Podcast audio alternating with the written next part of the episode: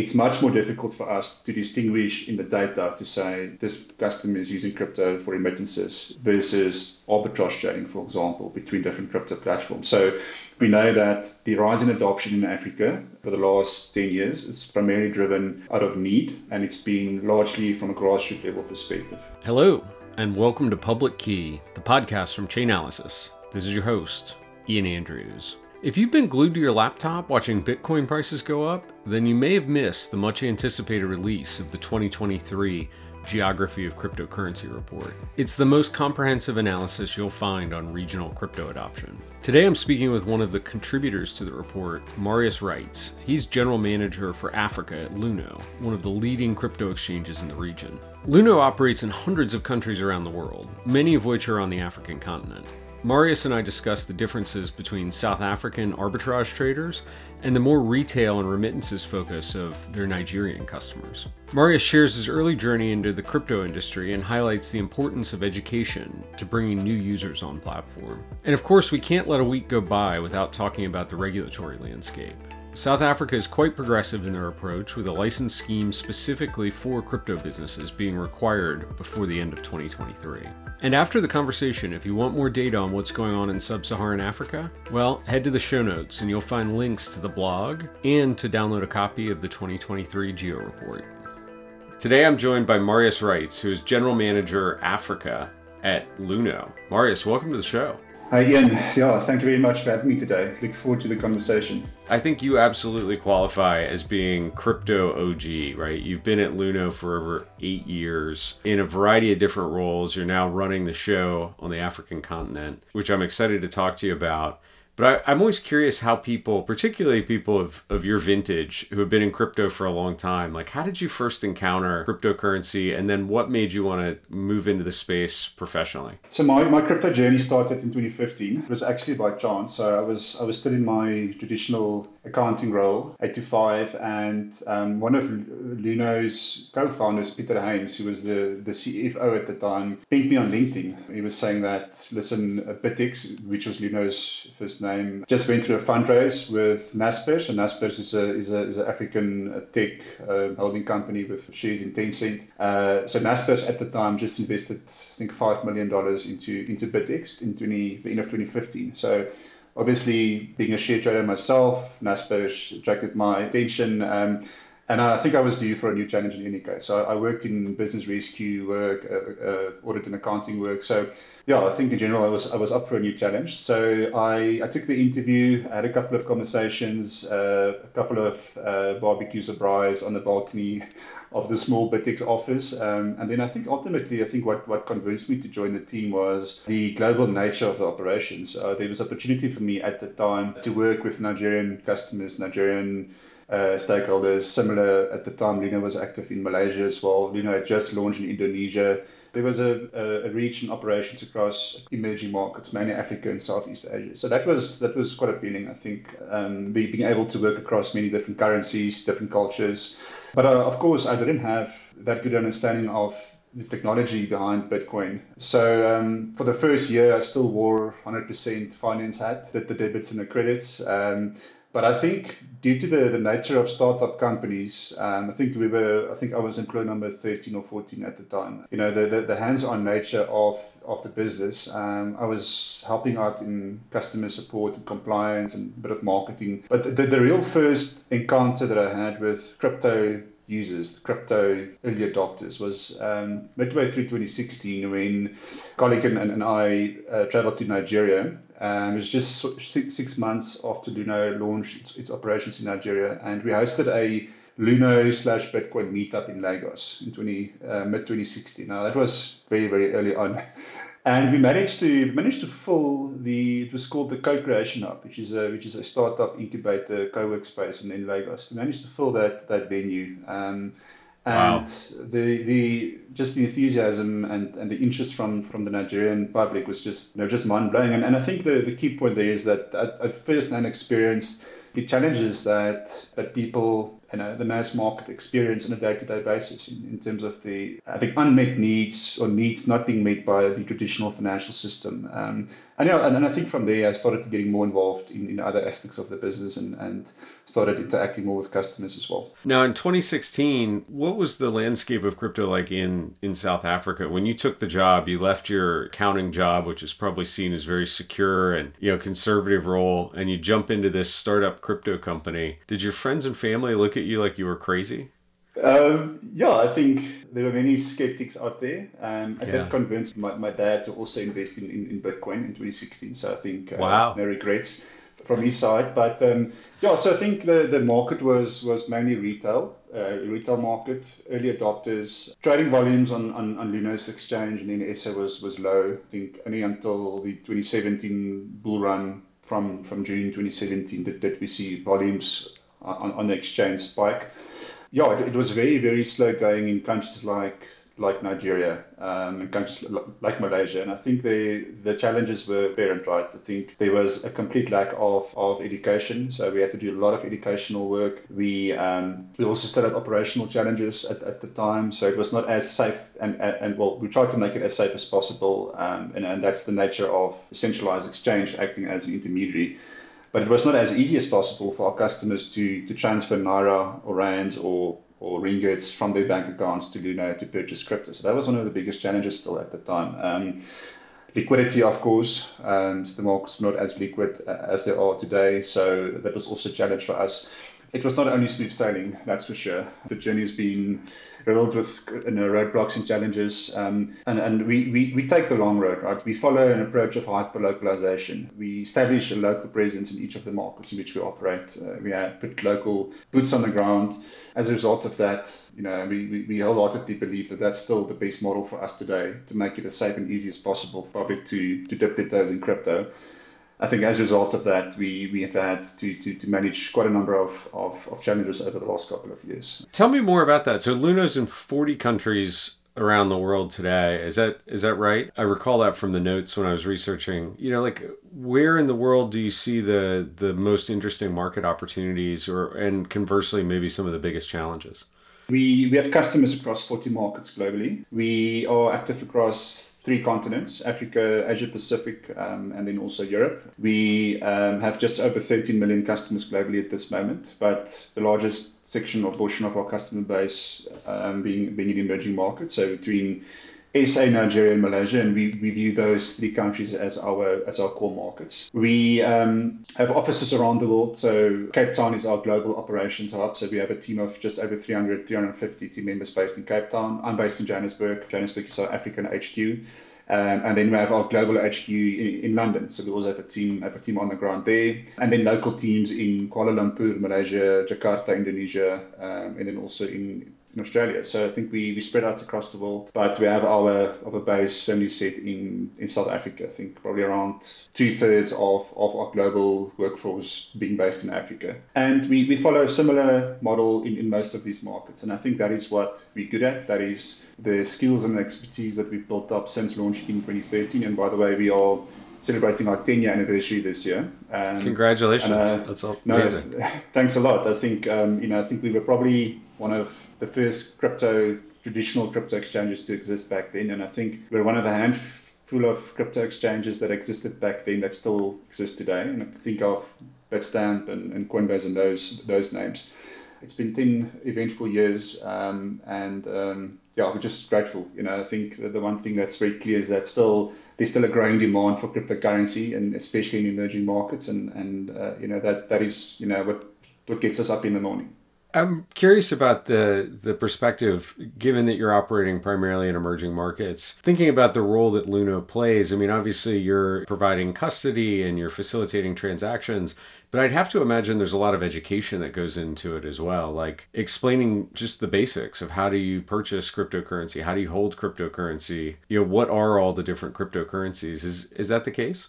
Definitely, definitely. Uh, I think it's and it's it's no easy feat to to educate uh, people that know nothing about crypto, yeah. and, and I think that's that's the role that we play. We see ourselves as an intermediary. We don't we don't try and convince people to invest in, in Bitcoin or to, to invest in any crypto asset. We provide people with information and the knowledge to do their own research. Um, and then we provide the safe and easy to use platform um, and products for them to, to enter the space. So it's, it's, a, it's an ongoing process. Um, we obviously have many efforts that run through marketing, through the traditional channels uh, in terms of social media. Um, we also host in-person meetups. We, we also have education um, built into the app. So we've contextualized many of our products and services from a crypto perspective as well. So we, we educate the customer through that journey. But it's been tricky, right? Because especially if you operate in emerging markets, because uh, there, there, are many challenges. And if, if you look back to 2015, 16, the, the three or four African markets that the, the continental leaders back then from a crypto adoption perspective, they're still the leaders to this day. South Africa, Nigeria, and Kenya, right? And then there's a long tail of other smaller markets that also increase volumes, transactional volumes, but only slightly. And I think the, the main challenge with expanding into as many markets as quickly as possible is firstly around education. You can't create a crypto market out of nowhere in each of these markets, replicate localized effort in terms of setting up local entities, local regulators, local bank accounts um, and so what we had to realize very quickly was that it actually it slows you down uh, and it can actually be very costly if your client market is is the mass market in each of these countries. So we have to, I think, so so there's different strategies in different markets. Some of the new African markets, the focus is purely on sort of the early adopter community. Those with existing traditional investments, those with Uh, sort of the banked segment of the market. In other markets, uh, like like in SA, it's, it's also that, also focused on those with bank accounts and those that are included in the financial system. But we have a little bit more room because of scope of the operations, our established processes around education, the advanced stage of regulations that we can also now start to, to really focus on, on providing a safer on ramp for, for those in the in the unbanked sector. So, so, so those those that are not financially included.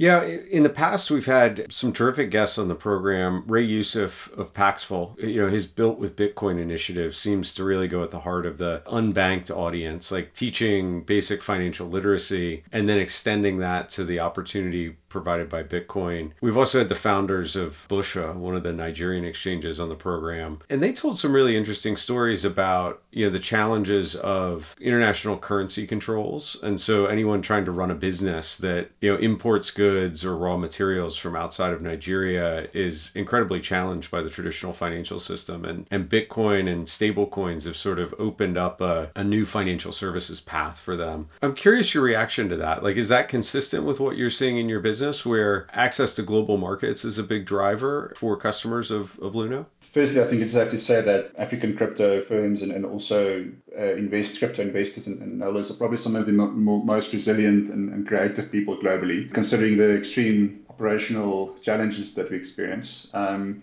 Uh, but despite that, the African continent still contributed billions in dollars in, in, transactional volumes, right? I think in your report you state that it represents 2.3% of, of, of global volumes. Yeah. But we, we categorize the use cases in, into categories is those with with unmet needs, and I think that sums up, you know, the, the, the category of crypto holders that buys crypto to as a hedge against political instability, as a hedge against local currency devaluation. Uh, you mentioned uh, import restrictions and, and, and, issues issues with cross-border payments. That's absolutely also one of the one of the drivers, and, and we're seeing that especially play out in Kenya and Nigeria, where there's dollar shortages individuals, but also small businesses simply cannot cannot access dollars to continue trading and to continue earning a living, right? And so I think there are definitely elements of that. It's much more difficult for us to distinguish in the data to say this customer is using crypto for remittances, you know, versus arbitrage trading, for example, between different crypto platforms. So, but but we know that the rise in adoption in Africa for the last 10 years is primarily driven out of need, um, and it's been largely from a grassroots level perspective. And, and I think it just again shows the the creativity. We, we, we, issued a white paper a couple of years ago, and one of the key findings that we highlighted in there was that uh, people in Africa tend to be more creative in finding ways to supply for their families. Um, and, and so, you know, when people face a hardship where they need to put food on the table, when they need to pay for school fees, when they need to, to pay you you know, for bonds, they tend to take on a little bit additional risk as well in trying to generate additional yield. And you can, you can argue that out of need, but there's also an element, you know, in the, the need to generate higher yield on the and, and the need to, to let their money earn and more return for them. So yeah, I think that um, Nigeria Kenya and South Africa is again different demographic, different different reasons. In SA, you see more sophisticated crypto traders, uh, traders trading high volumes, high frequency, low margins.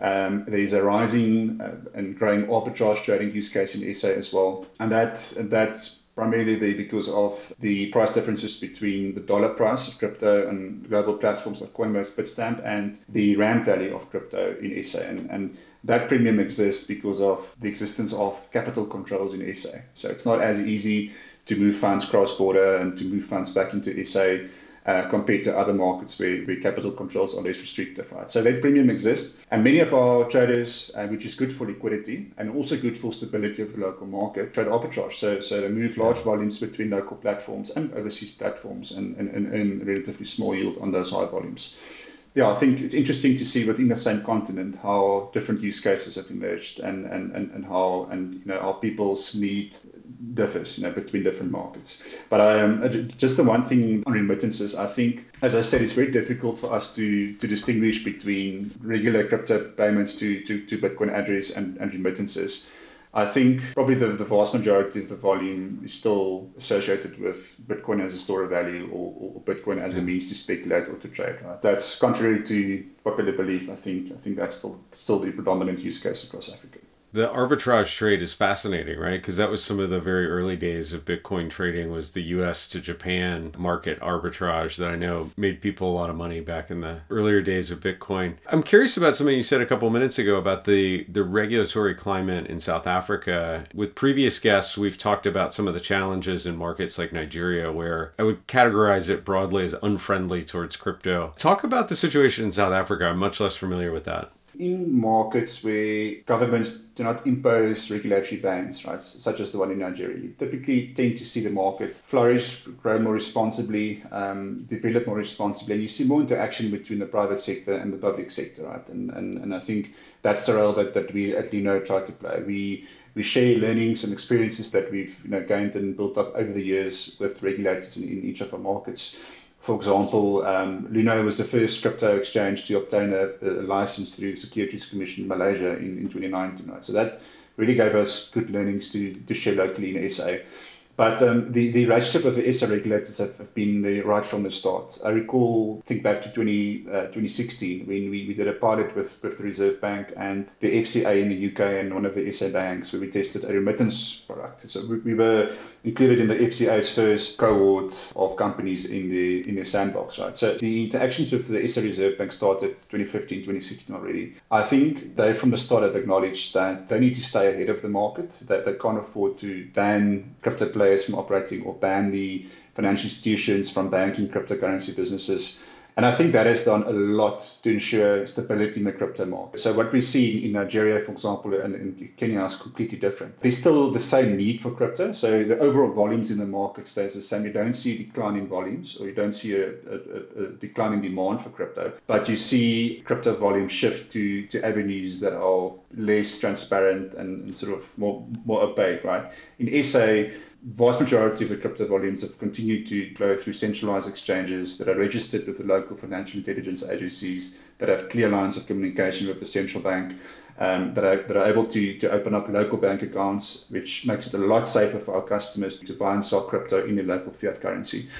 But long story short, I think all of those efforts have culminated in the Financial Sector Conduct Authority kicking off their, their license regime. So, so all cryptocurrency asset service providers had to apply for a for a crypto specific financial service provider license between June and, and, November this year, and we expect the first crypto FSP licenses to be awarded within the next couple of months. And I think that's a it's a watershed moment for the SA crypto industry. We we, we anticipate um, traditional financial institutions sitting on the sidelines to also enter the market. And as a fact, we know that many traditional firms have also applied for that license as well. So I think it's going to open up the market, hopefully inspire other African markets, you know, to follow suit. It's such a good point. I mean, this is consistent with all the research we've done here at Chainalysis, which is bans don't work. You know, you can look at a market like China as a perfect example of this. Like the transaction activity that we can attribute into the Chinese inside the country there has not declined at all since the ban a few years ago. And I think your point about do we want transparency in the market? Do we want well run companies that follow the law? Or do we want to have kind of this black market operating on the side? Like that's a very clear choice, right? You, you create a ban, you're going to end up with this black or gray market type operation. Or you can have a reasonable licensor scheme that provides transparency and responsibility throughout the ecosystem. So that's really exciting. I'm curious about your relationship with the traditional banking industry. Like if I'm living in South Africa and I've got Rand and I want to turn that into Tether or Bitcoin, how difficult is it for me to get money out of my traditional bank account and actually use it to buy crypto? Like, is it trivially uh, easy for me to transfer to Luno to my account at Luno, or is that is that a difficult operation for folks? No, so it's it's very easy, and we're fortunate enough to, to have banked with Standard Bank since 2013. So our, our bank relationship also spans 10 years now. Um,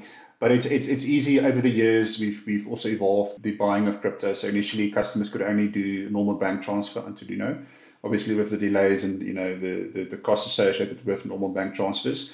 Um, and then a couple of years ago, we've added card, card payment options as well. So our South African customers can, can buy crypto with debit or credit card. Um, and uh, more recently, we've also added instant EFT options. So so it's it's very easy. You can instantly buy crypto with Rand, and, and when you want to withdraw your, your, your Rands, we also process instant withdrawal. So within you know two three minutes, uh, the funds can reflect back in your bank account. So so I think from an infrastructure perspective, um, South Africa, and, and again it comes back to our point around bans and the, the unintended consequences of bans. So governments that impose bans expect bans to solve all the risks or to address the risks that they identify in terms of money laundering, in terms of illicit, you know, financing and, and flows, volatility. But in fact, you know, it, it results in a more volatile crypto market. It results in much less visibility from a banking sector. And I have to say that I have to commend the SA Reserve Bank. Last year, around mid last year, they issued a, a guidance note to, to, to local South African banks where they where they cautioned them against the risks or the unintended consequences of de-risking their, their businesses from crypto.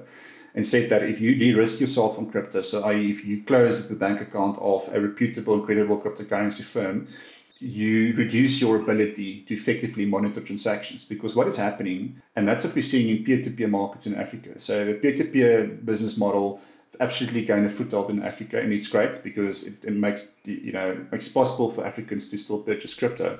But people still use their bank accounts to purchase crypto. Instead of sending the, the, the payment to a centralized exchange with segregation of funds and controls, uh, risk management, etc., that payment goes to another individual's bank account at another bank. So the, the, the, flows within the banking system remains exactly the same. The counterparties to those transactions are just individuals that, that banks do not necessarily have visibility on. So and that's the point that we've tried to, to convey you know, Pan Africa to, to regulators. And, and that's the role we're playing to this day. We had excellent workshops with, with regulators recently in, in other African markets we really try and assist with the thinking, assist with the processes. Uh, and yeah, I'm confident you know, there's a lot of potential, a lot of good potential for Africa. It's really interesting as someone living in the United States, uh, the peer to peer market is not something that I, I, think many people talk about. Like the entry point for a typical American is firm like Coinbase, right? Publicly traded company in the United States, like very well known. They run ads on TV, or you know maybe one of the fintech providers like PayPal or, or something like that, where you can now purchase kind of in the PayPal experience. So talk a little bit more about how people get involved in that peer to peer setup. Like if I wanted to buy crypto from somebody in a peer-to-peer marketplace, where do I even start? How what does that look like? So you have you have two two different models. So so you have the completely underground opaque model, and that is where people meet in chat rooms on private messaging apps, for example, and they establish crypto groups and communicate and then send DMs uh, and, and, agree on a price. And you have to then actually send fiat currency to stranger and hope and trust that they will release the crypto to you. Right. So that's the that's the, the one form. The other form is entities, companies offering a, a crypto custodial service. So, so they enable you to store your crypto on, on the platform but the, the fiat leg happens peer to peer, right? So it's almost like a like an online uh, marketplace in, in SA is a company called Gumtree, right, where you can sell Facebook Marketplace, for example. Right? Those models have absolutely gained a foothold since we banned in, in Nigeria um, in 2021, but in Kenya since 2016. Right, uh, Luno actually operated in Kenya. We had operations in Kenya. We had growing customer base uh, until a similar ban was was put in place in the end of 2015. And since 2016, the peer-to-peer model actually been the de facto model for way for Kenyans to, to access crypto, and they, they know no other model, right? So, and I, and I think, and that's what I mentioned right at the start. The African landscape has grown very little. There's been a massively growth in demand, but the infrastructure across Africa has remained relatively the same since 2016. You have no new centralized exchanges operating in any African markets. You have one or two new peer-to-peer platforms but for most part, the infrastructure is completely the same, right? And, and that's a, it's a massive challenge. And it's one of the reasons why you're only seeing 2.3% contribution to global volumes. It's because of a lack of infrastructure. You know, that's partly what we aspire to do, to solve those challenges, to make it easier and safer for people in Africa to access crypto. Yeah, that last point about safer, that that's what strikes me as as someone that's never used one of these peer peer to peer services. It seems ripe for, you know, scam activity right? Where I'm I'm advertising, send me money, I'll send you Bitcoin, and then I never send the Bitcoin. That seems like a, a fairly easy scam to run all over the place, right? Yeah, so I think in the in the private the private messenger chat room uh, rooms, that I think there's a real risk there. But yeah. with the, the the second model, where a, a centralized entity is the custodian, they won't release the crypto to the buyer unless the seller confirmed that they've made payment, right? So there's some measure yeah. of control but there's yeah. still some exploitation that that's taking place as well. So um, I'm curious, kind of more broadly, when you think about the scams and other types of fraud happening. Like how do you approach that? I would imagine it's it's challenging in certain markets where you have a relatively you know newer population of users who are learning about crypto for the first time. It seems like they're going to be primed to chase you know the advertisement for the unreasonably high yield savings opportunity. I, I would imagine you all spend quite a bit of time thinking about how to protect users no, definitely. And I think uh, last year in, in South Africa, or earlier this year, the, the industry got together um, and we worked with the Advertising Regulatory Board, which is the, the, the watchdog for, for public advertising. And you know, spearheaded those efforts and we, we drafted crypto specific inclusion for the code of advertising practice. And, and that's been accepted, it's been published, it's been updated. And you know, certain rules have been put in place. For example, you have to include risk warnings in, in any ad. Um, you know, um, and, and it provides rails and guidelines to broadcasters that started accepting advertising money from scammers in South Africa. Uh, and they have to do you know, a lot of due diligence now before they accept any advertising money. So I think that's a good example of how the industry came together and we decided we need to address this issue. But from a Luno specific perspective, you know, try and attack this problem from many different perspectives. I think firstly from a technology side of things, and of course we use Chainalysis um, for that, and and Chainalysis, the just the the on-chain visibility that we that we have through that, I think has helped us to prevent customers from sending crypto to to potential scams. I think the you know to uh, one recent example in SA is is Mirror Trading International, where through Chainalysis, we were able to identify you know, customers were sending crypto to this scam. Uh, at first, we warned them, and and, and later later on, we, we actually blocked the payment. So we, we knew it was a confirmed scam. It was in Chainalysis' list of, of confirmed global scams, right? So from a technology perspective, we rely a lot on our service providers to do the monitoring. Um, we also, uh, obviously, the issue of phishing and fake websites and impersonation yeah. is also is also quite real. And through a, a, partnership with a service provider, we were able to remove more than 200 fake phishing links or fake know, websites over the last 12 months. And more than a thousand fake social media profiles. So you know we, we're really trying to clean to clean that up as much as possible. And then we have a we have a, a quite a big anti-financial crime team as well, um, and, and they they have relationships with local banks in SA, um, had in, in Nigeria as well, and we, we also then sort support the banks in, in, in investigating and also recovering payments made into our bank accounts that that was a suspect. So on, on many fronts, it's a, it's a big issue and it's crippling. And actually, scam activity was one of the main reasons why Luno had to had to exit markets like Zambia and markets like Uganda eventually um, because of absolute rising scams, making it very very difficult to operate in those countries. Wow. And this was because you had people who were impersonating Luno or Luno executives and ripping people off? Yeah, so so so that and people pretending to be to be agents of Luno's Luno sale people um, offering returns to the to the general public. People, you know, with apology then, you know, flat out is people scammers started reporting Luno to law enforcement, saying that Luno stole my funds or Luno you know, you know, lost my money, you know, in the hope that there is a settlement payment or there's a, there's a bribe or something. And, and so it, it just became so crippling. And it's, it's a real challenge. And, and then people always understand the cost of operating in, in any market if you yeah. follow a centralized exchange model, but, but more so in emerging markets, where you have to build the infrastructure, the integrations between banks and, and, and the exchanges. We have to build that from scratch, right? It's a real challenge. I saw that even you were were a victim of this, where someone ripped off your LinkedIn profile and was running around offering crypto services using your photo and and your your background. It's one of those things. I think um, my wife obviously had a heart attack when she saw that. And, she actually also got impersonated. Um, oh, no. um, but but I think it's part of the game. You know, there will always be bad actors out there try and, and, and deceive the public and get the public to part ways with their hard-earned money. And we just we have a big responsibility as, as the industry, not, not only Luno but all exchanges, whether you you know peer-to-peer or centralized exchange, we all have a big big responsibility to act as the first line of defense for our customers, right? So it's a it's an area of the business where we continue to invest in terms of headcount, in terms of financial resources, and as I said, you know, it, it uh, just using technology has has been has been greatly greatly useful for us in that regard.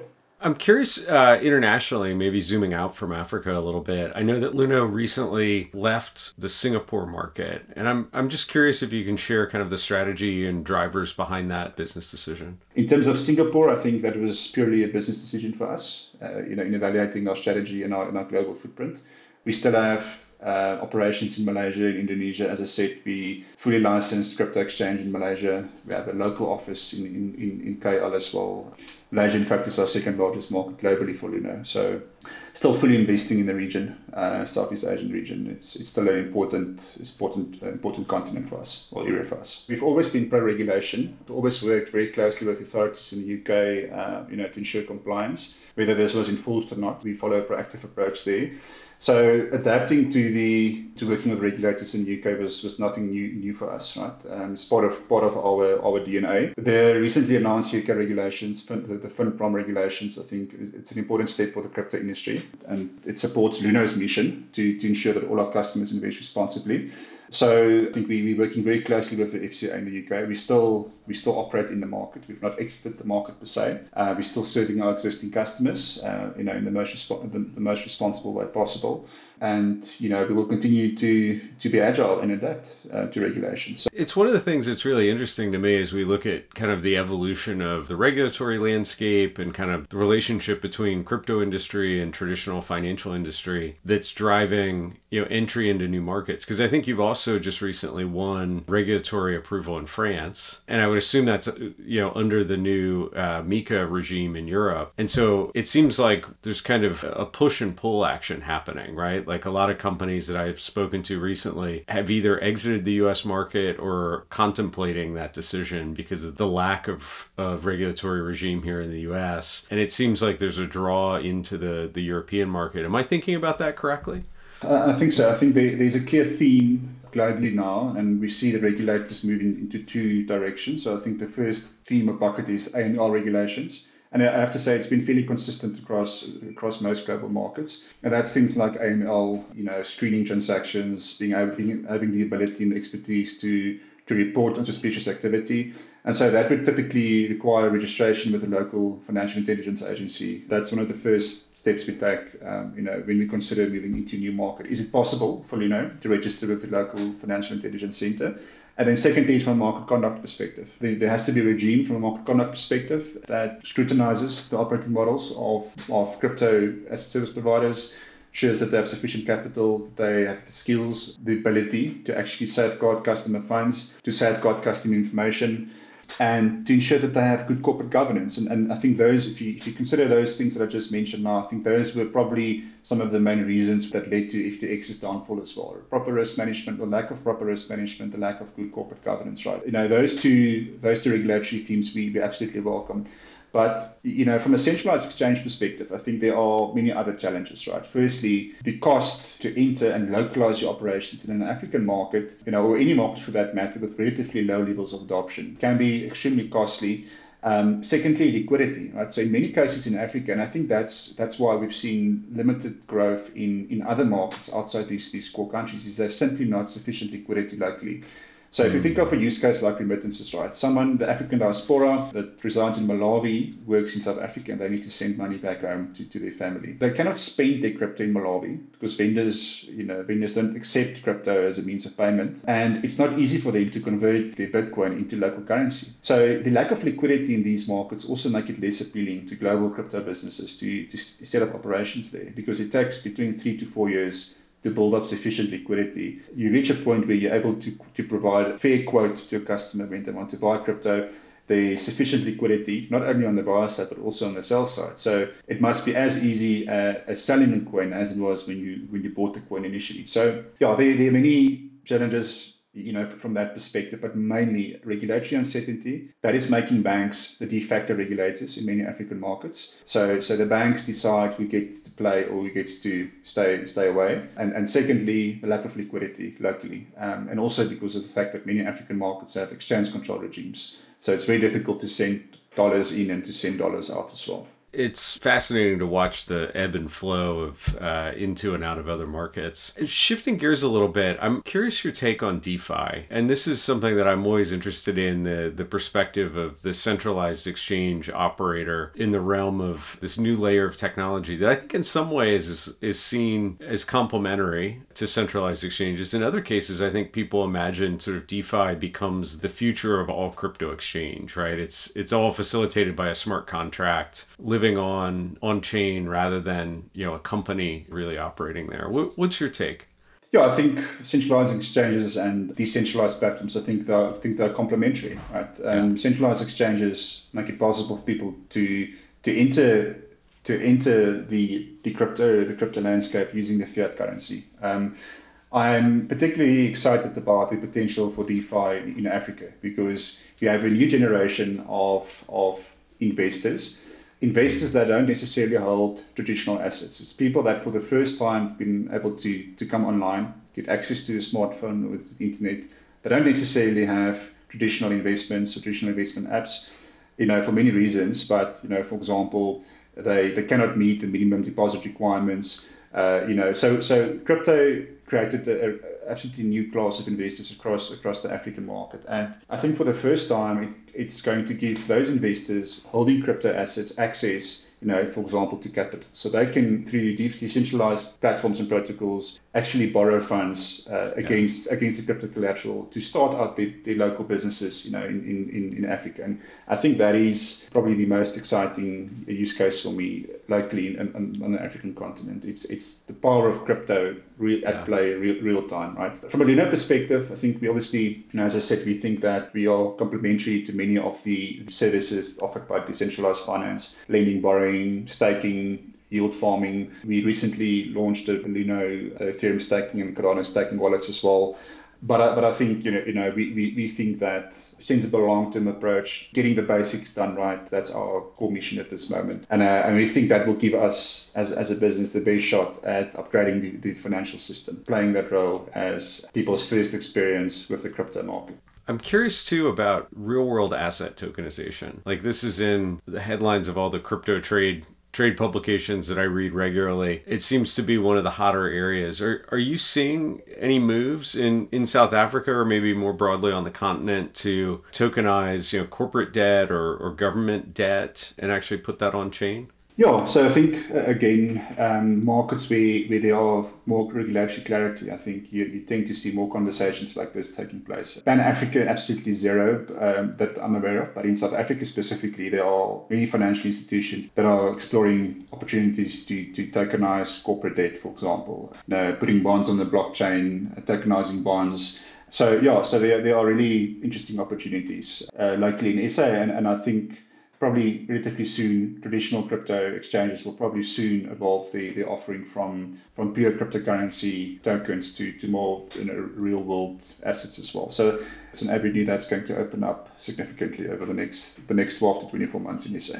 Yeah, it's exciting. This has been a, a, fascinating conversation. I, I love to end the episode looking to the future. When you've got eight years of experience in this industry, which is, is probably a lifetime for most people, I'm curious, what are you thinking about over the next year to two years as being you know most exciting in the, the crypto landscape and for Luno's business? Yeah, I think firstly, I think we will start seeing exponential growth. I think not from a, crypto price perspective, but the, the after effects of properly well run regulated crypto market. Not talking about crypto assets itself as being regulated. I'm talking about regulation around the platforms, the intermediaries that provide crypto-related services. I think, you know, as we've seen in the US, and, and you know, each of these regions are on different different maturity and different growth growth curves, right? We've we've seen financial institutions into the, the, the market in the US two, three, four years ago, right? In SA, that's about to happen. And I think that's hugely exciting. It's going to lead to a lot of inflows of capital into the crypto market locally. It's going to lead to a more robust, stable crypto industry as well. Um, and it's going to lead to more partnerships between crypto firms and traditional firms to drive adoption. So I think in the institutional opportunities in SA, I think, and, and, and as soon as regulations become clearer in Kenya and Nigeria will be, absolutely huge and will have a massive impact in the, the adoption curve of crypto locally. You know, for example, quite a large chunk of the, the, the SA population with disposable income use financial advisory firms to manage all the investments. At this moment, no financial advisory firm are able to render financial advice or intermediary services with regards to cryptocurrency, right? So that opens the, the regulatory regime will open up and, and create a completely new new set of potential investors into the market. I think we will continue to see Bitcoin as a store of value or crypto as a store of value as the probably the most predominant use case. Although we've had exciting projects in South Africa over the last couple of months uh, on the, the, the crypto as a payment channel, payment network use case. So one of the largest grocery um, outlets in SA, Pick n Pay, a couple of months ago announced that it's not possible for you to to buy groceries with Bitcoin. So at checkout, you scan a QR code. Luno has also enabled that that feature, so Luno clients can spend their crypto. That's just the, the very very early stages of of the spend use case, and I think it will develop as as we see more critical mass of crypto holders that spend spend use case and payments use case will start to develop. For now, I think from a transactional perspective, it will probably still be, be, be limited to cross-border payments, remittances in you know in, in emerging markets at large. And then yeah, I think I, I'm extremely positive about Luno's prospects over the next 12 months to to continue to evolve in a in a in a crypto app, um, to continue to build on our current suite of products, staking, uh, uh, uh, crypto bundles, and to continue to upgrade our product in line with what our customers want. And then lastly, I'm very excited and passionate about the impact that crypto can have on people people across the African market. That's mainly why I'm I'm still in the crypto industry eight eight years later. So I'm hugely excited about countries like Ghana, and countries like Kenya, countries like Uganda, to work with Luno and to, to put Luno in a position, you know, to be able to offer, you know, a safe and easy way for, for people in those markets to also to also access crypto. So so I think I'm very very, very excited about the prospects for, for crypto in the African market. And yeah, we're working day and night at Luno to, to make that a reality. Really exciting. Marius, this has been a fantastic conversation. Thanks so much for joining us on Public Key. Awesome. Thank you again. I really enjoyed the conversation. Hey there. Thanks for listening to another episode. Our team's been working hard to make our content available on all the major platforms. So do me a favor. Right now, take out your phone, head over to your favorite social media app you can subscribe to our new TikTok, our revamped YouTube, sign up for our LinkedIn newsletter, and of course, follow us on X or Telegram. Just search for at Chainalysis. Now, after years of speculation on how blockchains could augment video games with player rewards and ownership of digital content like NFTs, Axie Infinity burst onto the scene in 2020 and became the biggest Web3 video game anyone had seen. But then, unfortunately, Axie Infinity suffered a massive hack losing over $600 million from their cross chain bridge protocol. And we've seen some serious declines in usage since then. But many remain excited about how blockchains, video games, and the metaverse can intersect to create new economic paradigms in the world's biggest entertainment industry. And those changes could benefit both players and the companies that create the games. So this week, our team has a great new blog that's focused on the fundamentals of blockchain gaming and includes some analysis of projects that are successfully utilizing blockchain tech and also discusses where some of the limitations and challenges still exist. Head down to the show notes, you'll find the link to the recent blog. Enjoy.